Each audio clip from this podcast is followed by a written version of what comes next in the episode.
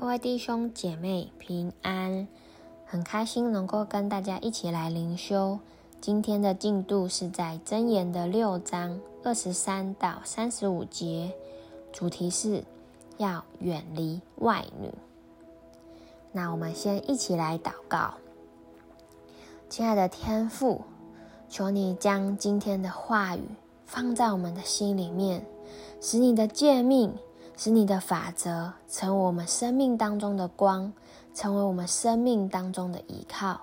让我们因着你的话语能够站立得住，因着你的话语，我们的生命也能够再次领受从你而来的平安。谢谢你，让我们能够遵行，把你的话语应用在我们的生命里面。祷告是奉靠耶稣基督的名，阿门。好。那我先来念今天的经文，因为诫命是灯，法则是光，训诲的责备是生命的道，能保你远离恶妇，远离外女谄媚的舌头。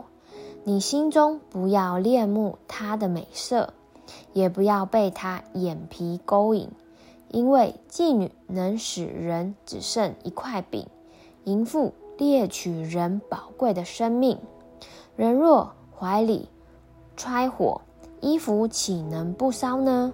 人若在火炭上走，脚岂能不烫呢？亲近邻舍之妻的也是如此，凡挨近他的，不免受罚。贼因饥饿偷窃充饥，人不藐视他；若被找着，他必。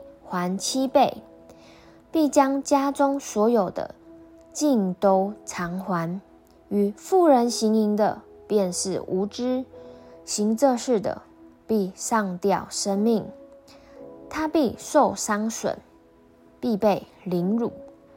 他的羞耻不得涂抹，因为人的恨记恨成了烈怒，报仇的时候绝不留情。什么暑假他都不顾，你虽送许多礼物，他也不肯甘甘休。好，那我们都知道，父母的训诲是保守子女一生走在正道当中的力量，所以我们都需要来领受父母的训诲。而这些的训诲呢，是我们一生当中脚前的灯，以及路上的光。所以，父母的训诲是应当带着责备、纠正的力量的。那今天的智慧的宗师呢，再次的提醒智慧人，应当要来遵行父母的训诲，也就是要远避淫妇。那在今天的经文里面，他提及了两种女人。一种是妓女，第二个就是邻舍之妻。其实呢，我们看在今天的经文当中，作者用这四个相近的同义词，也就是恶妇、外女、妓女及淫妇，强调他们的行为、他们的行径是与神相悖的，所以他们所行的事是邪恶的。那当然。也会引诱人进入邪恶，以至于生命被摧毁。因此，智慧的宗师劝勉呢，年轻的晚辈要采取的行动，也就是要远离他们。那作者呢，说到说，因饥饿而不得不偷窃来解决。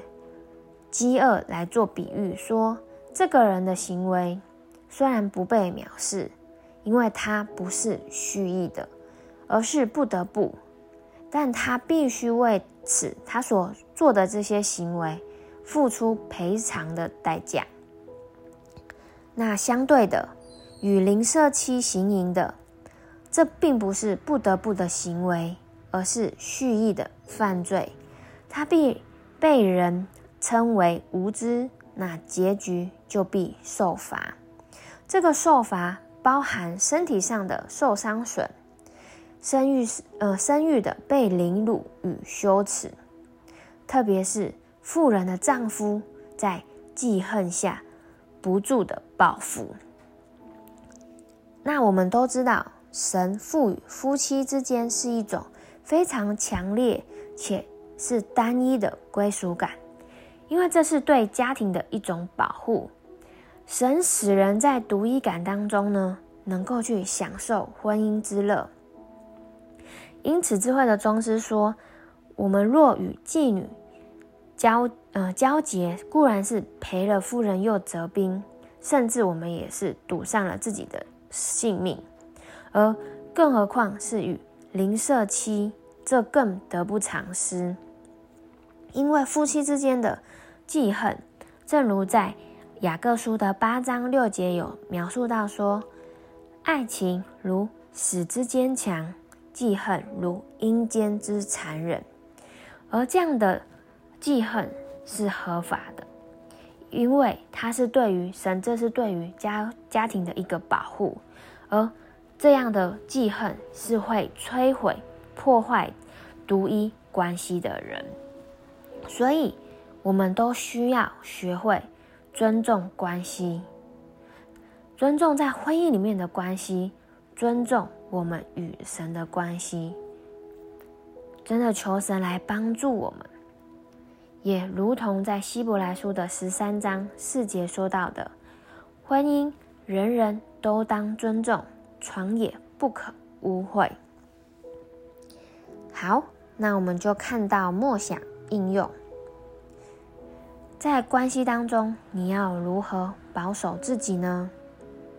当然，这个关系并不是只是指婚姻关系，也是指我们与神的关系。真的求神来帮助我们与神的关系，也能够更多的尊神为大，因为我们的神也很渴望我们能够专心专一的来爱他。求神来帮助我们能够更多谨守智慧宗师的话语，以及他的诫命，来保守我们自己的心，也来保守我们的眼目，使我们能够更多的经历到神，更多的依靠在他的里面。好，那最后我们就一起来祷告。亲爱的天父，你让我们知道你的诫命是灯，你的法则是光，训诲的责备是生命的道，因为这能够保保护我们远离恶妇，远离外女的谄媚舌头。求你更多的来带领我们，使我们享受在与你的关系里面。保守我们不不不被这世界影响，不被这好像世界的价值影响。保守我们的眼目与情感是，我们的一心思意念都是持守纯正，是过讨你所喜悦的生活。是的，天父，我感谢你，求你保守我们，也更多的与我们同在。祷告是奉靠耶稣基督的名，阿门。好，那我的分享就到这里。谢谢大家。